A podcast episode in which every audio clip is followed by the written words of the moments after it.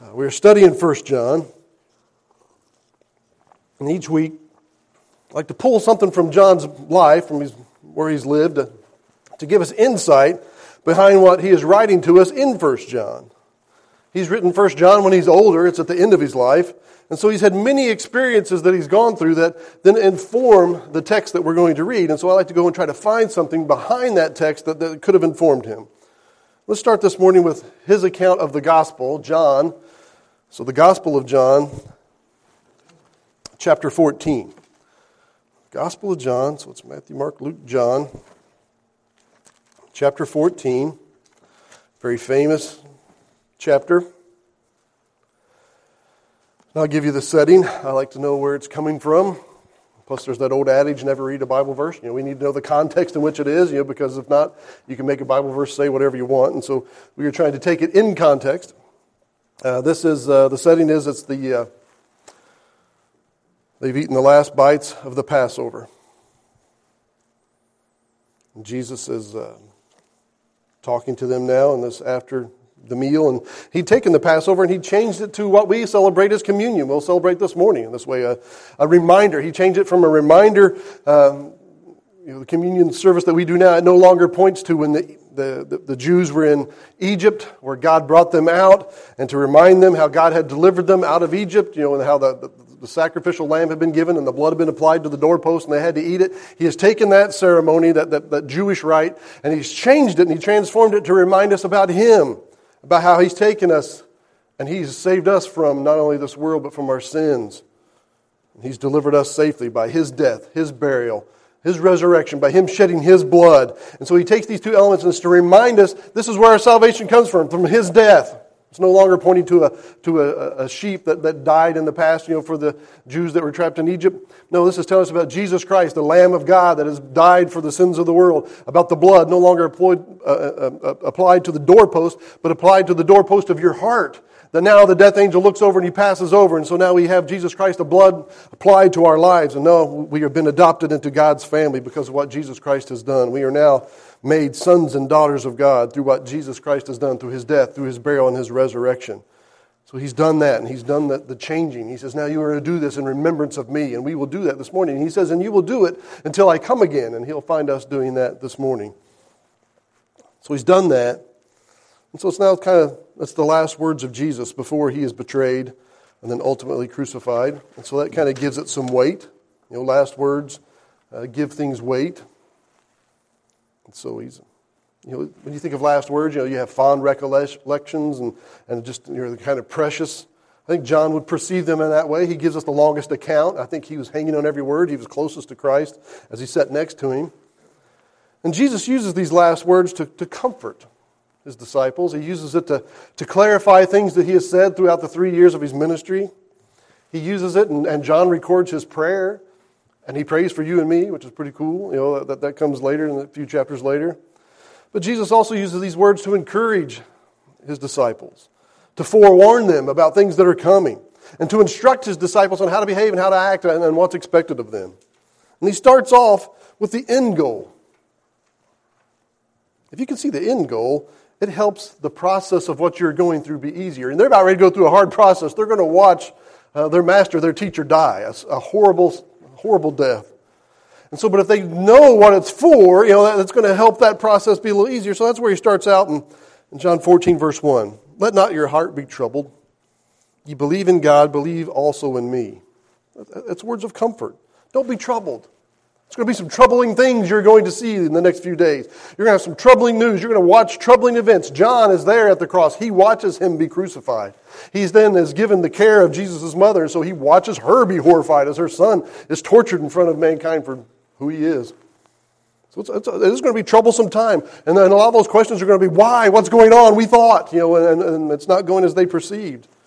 So he wants them to have confidence. He says, let your heart not be troubled. You believe in God, believe also in me. Trust me, believe in me, believe in God, believe my message, believe what I am doing, that I am in charge and I'm in control of all this. Ah, that would have to be comfort as you're going through horrible things. It's comfort to us now as a pastor, and I go to somebody going through horrible things. We're to trust God. We're to know that God is working, that God is moving. We don't understand on this point where we are right here and now, but we are to trust Him. And there is comfort in that, knowing that God is using all things to His glory and for our benefit. And so Jesus is trying to give them that comfort. And the end goal is verse 2. He says, In my Father's house are many mansions. If it were not so, I would have told you. I go and prepare a place for you reward, rest, care, comfort. You know, the, the struggles will be over. There'll be a time when you'll be in my Father's house and He'll care for you and He'll take care of you and He'll, he'll, he'll house you and He'll feed you and He'll comfort you. He'll give you a place of rest. You don't have to work hard anymore. Says you'll have a place in God's house. Man, knowing that you have a place there. There's a new name written down in glory. We sing that, right? And yes, it's mine. Oh, yes, it's mine. You know, we, we talk about all, these songs that we sing about that, and that's based on stuff like this. Jesus is going to make a place for you. It's personal. I'm making your space, a place for you. I've provided this place. And so if you have him as Savior, he has made a place for you. I have thought many an hour on what that would be like. I'm like, ooh, does mine have a cave? You know, am I going to have this? Am I going to have some secret passage? He knows who I am and knows how I am, and I think he would do things to please me. I, you know, my, my wife make, lets me have a bat room, you know, and so I'm thinking God the Father would give me some cool thing how it works together. I know my wife's going to have a lot of cats and big cats and, and animals and dogs. And I think we have, you know, so we know all this. He's going to make a spot that represents us and our personality, who we are, and how he made us that way. You want to make a place for you. That's, that's going to be awesome. And so he gives them that comfort. It's a place, and it's your place. It'll be decorated to your taste. It'll be in that way. A place where we're all together, though. That's good when family's all together. And he says, we're all going to be together. There's comfort in that way. My wife doesn't worry near as much when family's all together. You know, we know where they all are. We know they're all right here. You know, oh, we don't have to worry anymore. We're here. We don't have to worry. We're all there. Verse 3 And if I go and prepare a place for you, I will come again and receive you unto myself, that where I am you may be also says, I'm going to bring you. Verse 4 And whether I go, ye know, and the way ye know. And Thomas saith unto him, Lord, we know not whither thou goest, or how can we know the way? He's like, No, you're, you're, you're talking and assume things that you're saying that we know where you're going. And Thomas, you know, I was always kind of glad. We always kind of had at least one kid in the class, you know, and I was glad we had one kid in the class that would like, I'm like, I'm not going to raise my hand and ask a question, but I bet so and so does. And It's like, you know, and if he didn't, I was kind of like, why didn't you raise your hand? It's like, why didn't I raise my hand? You know, but you know, Thomas was that one guy who's always going to say like, uh, no, I don't quite get it. You know, it's like everybody else is always like assuming that, yeah, I'm playing along, like, yeah, I understand what's going on. I'm glad for Thomas's, the ones who ask those hard questions. He's finally like, no, I need some clarity. I'm not sure where you're going. I'm not sure how you're going. I, don't know. What way? It's not clear. Help me, Lord. So Jesus does, verse 6. He said unto him, I am the way, the truth, and the life. No man cometh unto the Father but by me. Jesus is assuring him, Thomas, you do know the way. I can say that I know you know the way because you do know the way because you know me. And if you know me, I am the way. Jesus says, I am the way that I'm going. I'm the way for you to get to where I'm going. If you're in me, you're going to have that, that, that way. That's the way that you get to heaven, is through Jesus Christ. He says, I am the truth. I am telling you the truth. I am the true way. There is no other way. I am the only way. As a matter of fact, I am life. If you are in me, you will have life. You will live forever. I am the way, the truth, and the life. No man comes to the Father but by me. I am the only way. I am the door. And we could go through the scripture in all these different ways that point that way, that He is the one. And he reiterates it again, you know, that I am the only way. He says, I am the way, the truth, and the life. No man comes to the Father but by me. Jesus ends with that. It's me. I'm the difference. I'm the truth. Um, and that is true. It's the truth that Jesus is the truth. His words are true. His instructions are true. His teaching is true. His message is true. All of it is true, and He's given it to us in written form so that in 2017 we can read it and study it and know it. And like I said, we have archaeological evidence that verifies this has not changed over time and all this way. We have all these things. We can trust it and examine it. But up to this point, when Jesus came, there have been 4,000 years of muddy water going on.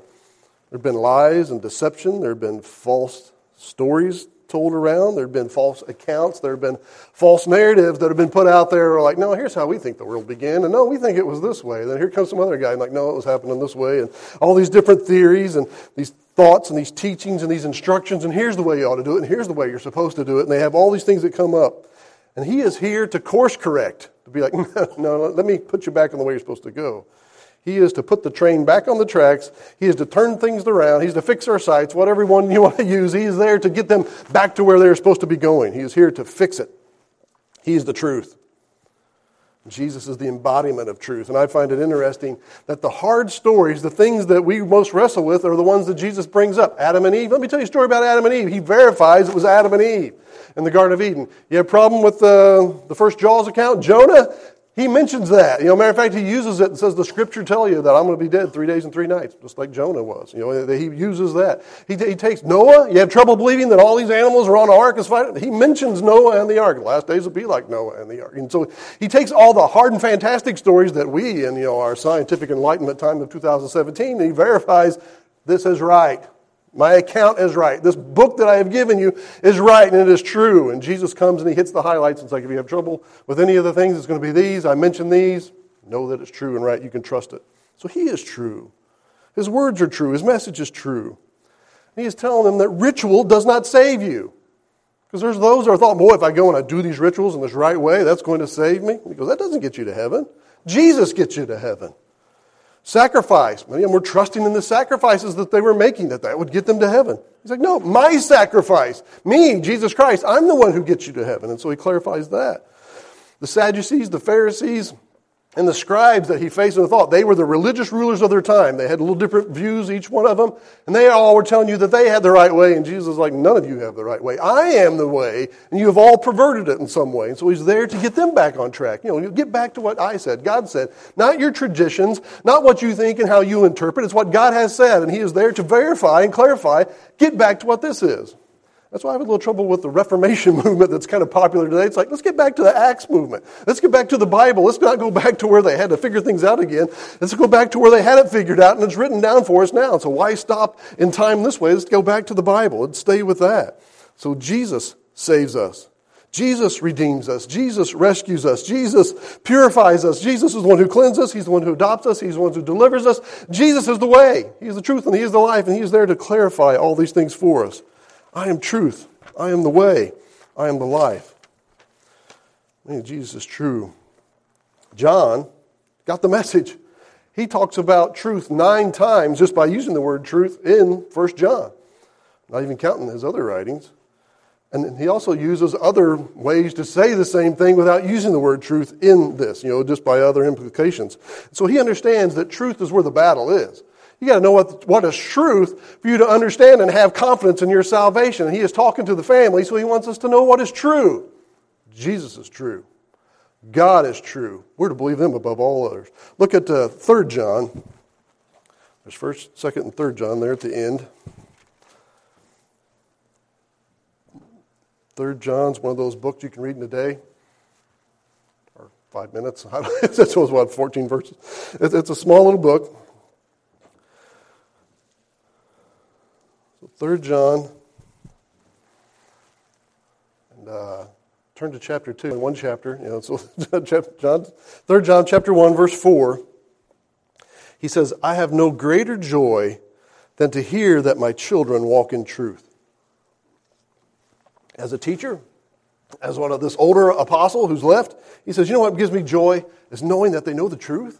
And knowing that my children walk in truth, that means live. That's a Bible word for live. That they live in truth, that their word, their, their life is guided by living in the truth. That means they are guided by living in God's word, that, that it is a lamp unto their feet and a light unto their path that is guiding them, and they are living by what He says. Matter of fact, you can take the truth and, and, and insert Jesus. They are living by Jesus. They are living as Jesus would have them live. They're doing what Jesus would have them do. Now let's go to 1 John chapter 5, our text for this morning. With that as our background, that Jesus is truth, that John wants us to walk in truth and live in truth. John chapter 5, verse 9, we'll read down through verse 12.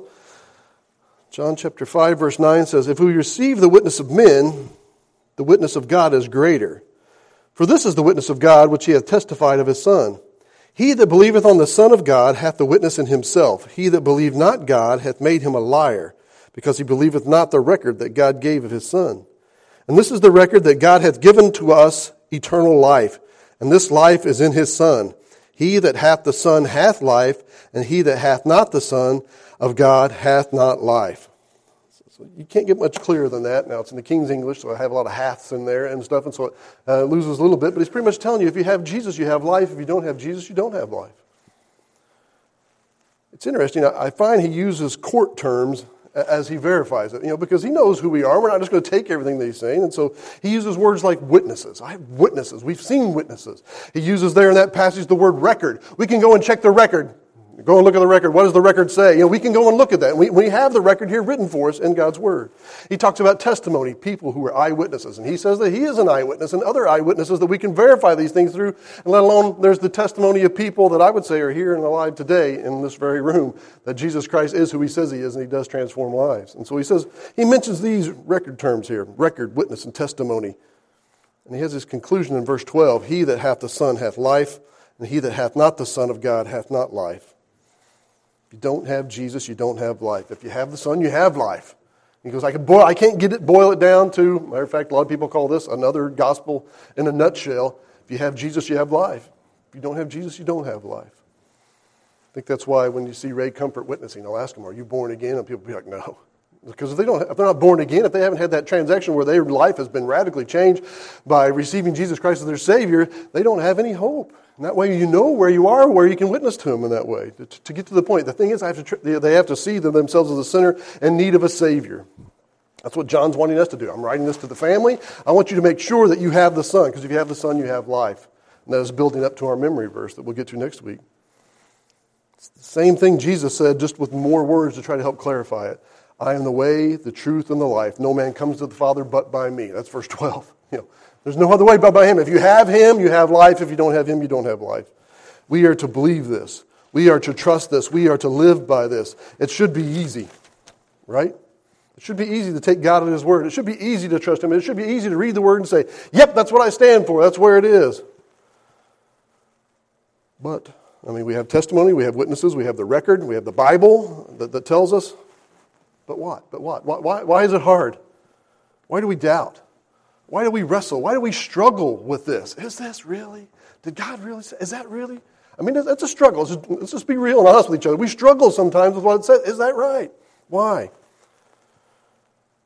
Because we're kind of like, we find ourselves like the father who had a demon possessed son, right? And Jesus is, you know, he asks him, How long has this son been possessed? And he's like, well, Since he's you know, a young child. And he gets him, he throws him in the fire. And Jesus says, If you believe, I can cast him out of him. And he's like, Oh, I believe. Help thou my unbelief. That's how we find ourselves with trust in the Bible. Lord, Lord I believe. Help me with my unbelief. Well, we're to be desperate like that. We're to, we're to be that trusting in him. Lord, I believe. I want to believe. Help me where I'm not believing. That's what John is writing this for, to help us where, where we aren't believing. So we can have confidence. Because, see, we live in this world. That's why we have struggles. That's why we have hard times.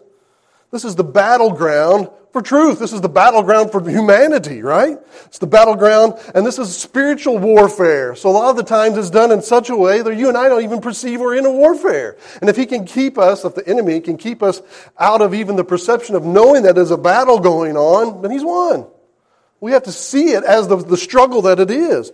Um, we live most of our lives not even aware that there is a battle going on. If he can keep most people in that category, not even knowing there's a battle going on, he's won. But we're to be shaken awake. The Bible talks about awaken out of your sleep, O slumber. A watchman is sounding the horn on the wall. Awake, awake. Do you not see that we are under attack and that we need to be aware of what is going on? John addresses this in verse 9. He says, If we receive the witness of men, the witness of God is greater. For this is the witness which God has testified of his Son. God's word all points to his Son. But he says, We believe men. And I think that's the problem, right? We believe men because we can see men. It's men's system run by men. We are fed by what men tell us. We are told what men tell us to believe. We are said, this is what you see, right? And this is how it is. And we find these mind games going on. Reports are written by men to convince us of what we see and what we believe and how it ought to work and how it ought to act. And we tend to believe them. Hey, they're in a place of authority. They got there that way. People voted for them, I guess. And so we trust them. Famous people, they're famous for a reason. I guess famous people have the answers to everything. We should believe them. Uh, people with degrees, they have an education behind them. Apparently, they passed some tests. They must be right. We should believe that person, right?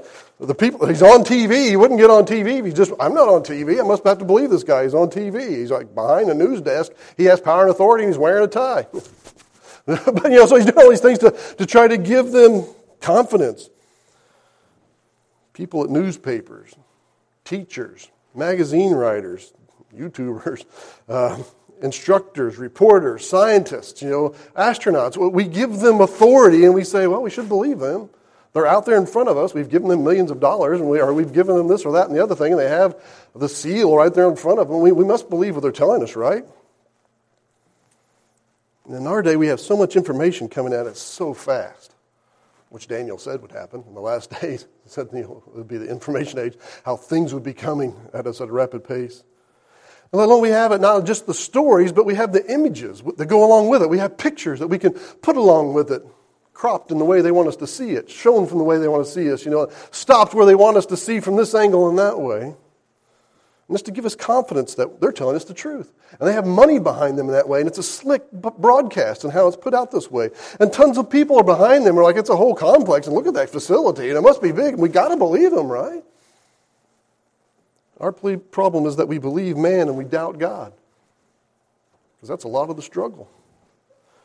Verse 10 says, he that believeth on the Son of God hath the witness in himself, but he that believeth not God hath made him a liar, because he believeth not the record that God gave unto his Son. It says if you don't believe God and you believe men, that you are calling God a liar. And do you really want to do that? Do you really want to live your life where you're saying, God, you're a liar. I'm calling you a liar. I'm believe, living a life that says, by everything I believe and everything I trust and everything I put my life behind, I am saying, you're a liar. Do we really want to do that? John's saying, I don't think you want to. I don't think you want to be that person that stands in front of God and says, You're a liar. Matter of fact, we don't even talk about liars that much anymore, right? I mean, it's kind of PC. You don't call someone a liar. John's not PC. He is telling us not political correct term. He's telling you the facts. He's telling you the cold hard facts. You either believe God or you're calling God a liar. Look, look with me at 2 Peter. Hold your spot here. We'll be back. But 2 Peter chapter 2. Let's just back a couple pages. 2 Peter chapter 2. Peter warns us about this. And in chapter 2, he's warned us about a lot of things that are coming upon the world. In 2 Peter chapter 2 and verse 1, he says, But there were false prophets also among the people. 2 Peter 2 1. But there were false prophets also among the people, even as there shall be false teachers among you. False teachers. People who tell us false things that are in a position to instruct and inform us among you who privately shall bring in damnable heresies, even denying the Lord that bought them, and bring upon themselves swift destruction. They're going to teach you to deny God. Verse 2.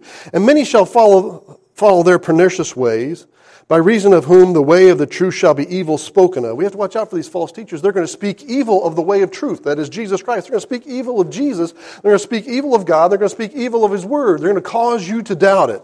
Verse 3 And through covetousness, shall they with feigned words make merchandise of you, whose judgment now of a long time lingereth not, and their damnation slumbereth not. He says, you know why they do it for money? They do it for money and power. They want to make merchandise of you. They're going to try to win you over to their side so they can have your money, they can have your loyalty, and so that they, they can you know, pervert you for their own cause, for their own benefit, because they are covetous. I want what you have. I want you to work under me. I want you to believe what I believe. And they're going to use these things to try to move you into that way, mer- merchandise of you. Liars who, tr- who trust and pervert uh, lies, and who cause you to doubt God and to doubt His word. And yet we receive their witness over God's. Why? History Channel. How many specials have they run that tell you doubt God and His word? You know, the Gospel of Thomas says this, and the Gospel of Mary and Martha, and the Gospel of this, that, and the other thing. And this expert has said, and there's some guy sitting there, I deny everything that the Bible says. Well, we got to believe him, right? He's found it this way, and we found this, that. And they have a whole hour special just to chip away at your faith. If you thought you could believe this, here's an hour long special that says why you should not. And they go after it. And Peter Jennings specials, Discovery Channel specials, news report, special news report, Time Magazine. They almost get me every time, or Newsweek, when they put these special things out, they put Jesus on it. Did Jesus really live? Did Jesus really alive again? I'm on it. I know it's going to make me mad. I know I can just go through and make all the notes. I'm like, there's no new news in it. It's them attacking God at His words at every point. Can we believe the Bible? Can we trust the Bible? There's life in outer space. And there's all these things that they have out there to try to do it. We're not to trust them. Don't trust them, is what John is telling us. Don't trust them.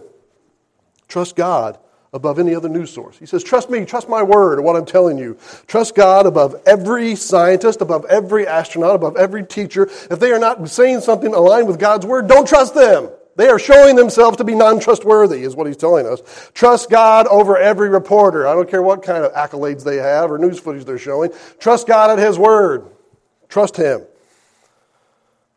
But most of our lives are built on lies told to us by liars with no concern or conscience about who we are or what we are doing, only their bottom line and their pocket. Backed by our education system to come along and say, see, you say the same thing as us, right? Okay. And propagated, propagated and, and uh, funded by our government and the powers behind our government. Paul calls them rulers of darkness of this world the ones who are in the shadow government moving these things, which has come out in the last two years where we can actually say that. And you're not like, where's your tinfoil hat, Brian? It's in the news that there's a shadow government been behind moving our government that's trying to be exposed, and they're not liking the things that are going on. We are victims of psyops. Psyop, that's a psychology, a psychological operation. On a, and it's on a massive level. Now, we know Satan is the ultimate father of it all, but we also have men who like money who do the same things. You can look up, and I would challenge you to look up Operation Mockingbird that has been exposed. It tells us that the CIA uses journalism to direct mass opinions. That they will use news stories, news articles, news anchors to promote. As a matter of fact, they write and produce most of the stories that are given to them, and that they write out there to what? For their means, for their means. I'm not making this up, I have the sources I can take you to. They're there to direct us in ways in which they want us to think.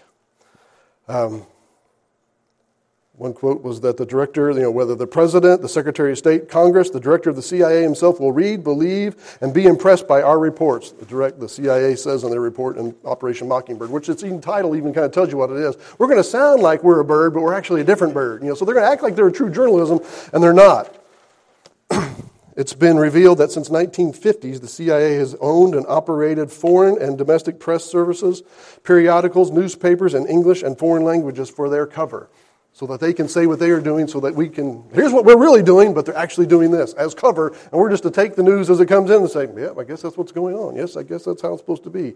Dozens of well known columnists, broadcast commentators, and CIA, oper- CIA operatives. Um, one that's currently in the news right today that is known as Anderson Cooper, that he works for and is on the payroll of the CIA out there doing his reports in that way. So are you to believe him or is it a psyop on us to do something? I don't know. Time and Newsweek have close ties to the CIA, the two biggest periodicals, the weekly periodicals that go out and promote news in this way, to try to get us uh, to believe whatever they want us to believe, whatever story they've written. ABC, NBC, Associated Press, Reuters, and others have the same kind of close association. Is it any surprise then that Time magazine is the one in 1966 who had the headline, God is Dead? Where they come right out and just pretty much tell you, here's what you should believe God is dead, live it up. In the 1960s, we had a moral revolt uh, where we took from God's morals and we changed it into whatever feels good, do it. And we are living with the ramification of that. They outright deny God and his standards. They start at the very basics. You weren't created in six days. It took millions of years. Look how old a rock is. Look at this old rock. Surely you understand. That's millions of years old. You were not specially created. There's nothing special about you at all. Matter of fact, you're one person on one planet out of eight planets, out of one solar system, out of millions of solar systems, out of billions of galaxies. You are insignificant. You don't matter. You are stardust. You know, and that, that is it. And we're like, oh, thanks. I'll just shoot myself. And people do. So report after report, article after article, they challenge truth. They challenge God and His standards. They despise it. They go after it. God had not said that it's man and a woman. It's whatever you love is who you can marry, whether it be a dog or a robot or a bridge or a snake. And these are all true reports out there. People who have married these foreign countries, or a man or two men or two women or a man and a woman or whatever else. Marriage is whatever you make it to be. No, marriage is what God made it to be. He's the one who wrote it down and put the standard, and yet we challenge it in this way. Life begins at conception. No, life begins when we say it is when it's born. You can kill a baby at any point in time. That's what Baal worship is, and that's what we are under. We've killed millions of babies. And God says, choose life. Life is this. Life is to be precious. Life is to be coveted after. Love is to be guarded and protected. If you have a murderer, kill that murderer. That's what God says, life for life. Lex Talionis. You know, we're supposed to work in that way. Eye for an eye, you know, life for life. And so he's supposed to be it in this way. And God tells us that, and yet they'll argue for letting prisoners live and for babies dying. Direct opposite of what God's word says. They'll tell you, they'll even challenge that you don't even know if you're a boy or a girl. You probably won't ever know if you're a boy or a girl. God does not know, and God makes mistakes. You can have a surgery to change whatever you want. Matter of fact, everybody should just be nothing. Just put down there. Matter of fact, state of California has a new box on there. Other, I guess. I don't know what it is. Binary, non-binary. There's so many choices for sexuality today. No, there's boy or girl. That's how it is. And yet God has told us that. He's made in the beginning man and woman. Yet that is under attack each and every day from the White House down, you know, when we dressed it in rainbow colors. And so it's a report, or if it's an article opposed to God's word, throw it out, is what John is telling us. You're going to believe man over God? That's why there's attack on alternative news, right? Because we're supposed to go to the sources that are controlled by the ones that want us to believe these things. That's why they're saying, no, we have to have a news police. We have to have someone who's governing this. Facebook now is going to vet all the news that you get and whether you can put it out that way. Matter of fact, we can't even trust America with it. Let's put control of the internet over in Europe now. It's like, wait a minute, these are fundamental rights that we fought for as America, the fundamental for these things, and yet we are willingly giving them away. So that's why you should search out alternative news sites versus just buying whatever we're being spoon fed by the masses. Skywatch, Drudge, InfoWars, News Wars, Breitbart are good sources, let alone the ultimate source of truth is right here. If this says it and it goes against that article, you believe this over that, is what the Bible tells us, what God tells us again and again and again. And again, all those uh, figures I gave you was from Global Research article uh, written in 2015 about Operation Mockingbird. You can look it up yourself. And so, uh, God's Word is what matters the most. We are to trust it above all else. It's the ultimate alternative media uh, read this and it goes against what they are teaching you, then don't believe it. You might have to answer those questions to pass the test, but don't believe it. Don't let it in your core and who you are. I'd even question that. 1 Thessalonians chapter 5 says, Prove all things. Hold fast to that which is good. Test all things is what prove means. Test it and examine. Is that true?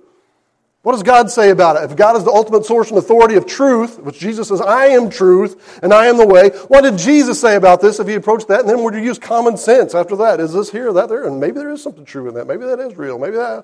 And we should trust it in that way. They are making, uh, they passed a law to where uh, the FCC, my wife and I watched the news report yesterday, um, FCC did have a standard in that you had to maintain a local news hub in your local community to help us with news reports and snow and traffic and, and to know what is going on in our local area. They've removed that rule now so you can have have all the news will be coming from like one or two sources, easier to control that way. So we should be against that. We should trust God's word. We're to test it and examine it, know that it's true. The Bible is the ruler that we're to measure with. It is the truth stick that we are to lay it down and see what is true and what is right.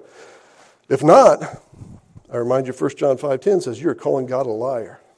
Well, I'm trying to believe God. That means that you're really having trouble with his character and his nature that you can't believe him?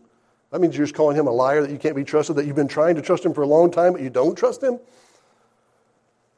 says, I have witnesses, I have testimony, transform lives. How many of us here can testify to the transformed life of someone who's come in contact with the risen Christ? That changes the way that they were going and the way that they were living. That Jesus Christ is alive. Jesus Christ is on the throne. We have a board on the back showing you that God is answering prayers that you can write down. Here's what I prayed, little thing. That God has done big things, that God has done, that He's moving, that He is acting, that He still intervenes with the lives of men. It's not like the deists say where He's just a God who started this and walked off. No, He is involved and He is active, and so active that He gave His Son to die for us, to prepare the way for us, to be the way, to be the truth. And He says, You trust me in my word. We're to trust Him. He is the way, the truth, and the life. And verse 12 says, He that hath the Son hath life, and he that hath not the Son has not life. That's the honest, bare bones truth. John is being real, scary real. He says, Do you have Jesus as your Savior? Then you have life. Trust it. Don't let someone chip away at it. Don't let somebody try to pull it away and cause doubts. Don't live a life that causes doubts, you know, by, by living in disobedience and disbelief. He says that's going to give you doubts. Matter of fact, that's the Holy Spirit's going to use that to say, you know, you need to get right. You know, you're going to start wondering about your security if you're not right, if you're not living right. So he's trying to bring you back into a right way of living with him so that he could reward you and help you and instruct you and guide you. He says, if you don't have him, if Jesus Christ isn't your answer for why are you going to heaven, Jesus Christ has died in my place. He is my Savior. He's rescued me as him. I'm blood bought by Jesus Christ. Then you have an eternity of hell that is facing you. And that is terrifying. Solitude, scary, hot, snakes, darkness, all, all kinds of just horrible stuff. A lot of people wrestle with that. How can there be fire and heat and then there be darkness? Well, you could be blind not see anything. God calls lost people blind a lot, so I think that that's probably the answer to that dilemma that a lot of people wrestle with. It's like, you know, can you imagine being blind for eternity, not able to see and groping around? You would hate to touch something, I'm imagining in that state. He says, I don't want you that way. I want you to have a know-so salvation. That's why he's building this up to where we're going in verse 13. We'll talk about more of that next week. But here he wants us to know. Verse 9, let's just read through it again. If we receive the witness of men, the witness of God is greater. God is greater. Who are men? Fallible. We make mistakes. We get reports wrong. Now, how many of us go back and read the redaction papers that are three weeks, three, three months, or th- three years later? Hardly never. We remember, the, we remember the headline newspaper, Life Found on Mars, three weeks later. Not really. You know, but oh, we remember that one because NASA got their funding and they got it going. But they redacted all that and pulled it away. How many news? I could probably list all morning redactions that they put out that they put out as truth. God does not redact. He tells it as it is. And we are to believe God, and His witness is greater. He says, I made the world. I saved the world through a, you know, on an ark. I had Noah do that. I judged the world with a flood. There's evidence around the world that there's a worldwide flood, and yet we deny it. We'll believe a flood on Mars that has no water, and we'll deny a flood on Earth that is mostly water. Yeah, they are good at their job. They are good at their job of disinformation. So maybe we should believe God. He is the greater witness. For this is the witness of God which hath testified of his Son. He that believeth on the Son of God hath the witness in himself. The Holy Spirit comes and dwells in you and bears witness to yourself that you are the Son of God and that God's word is true. It is there working in concert saying, Deny that. Believe him. Deny that. Believe him and his word and his standard. He that believeth not God hath made him a liar, because he believeth not the record that God gave of his son. If you deny that Jesus Christ is other than the Redeemer, that he is God himself, that he is the Creator, that he is the one who saves us, that he is the only Savior of the world, you are calling God a liar and you do not have him. That's why he started out before this with saying there are three that bear record.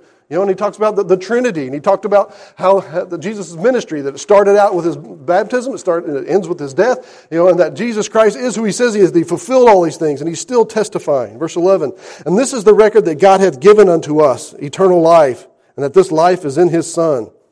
He that hath the Son hath life, and he that hath not the Son of God hath not life.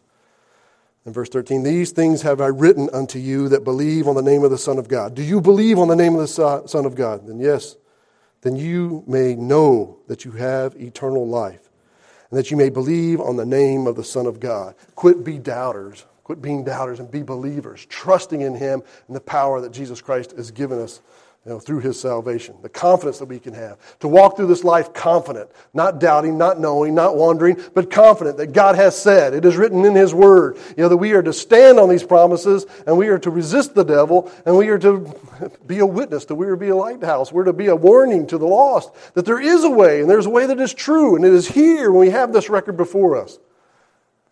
We have a lot of work ahead of us. The devil does his job well. Uh, but we're to tell them that they can have everlasting life. You can know that you have eternal security through Jesus Christ. It's not in ourselves, it's in Him and what He has done for us. And I hope that you have that today. And if you don't, you can. Repent of your sins and trust in Him. Throw in. It's all in with God. It's not like, well, I'm going to put one foot on one side, one foot on another. That's nothing. You'll go nowhere. Repent and trust in Him. Throw in with God. He is truth. He is the way. He is the truth. He is the, the life. No man comes to the Father but by Him. Let's close in prayer.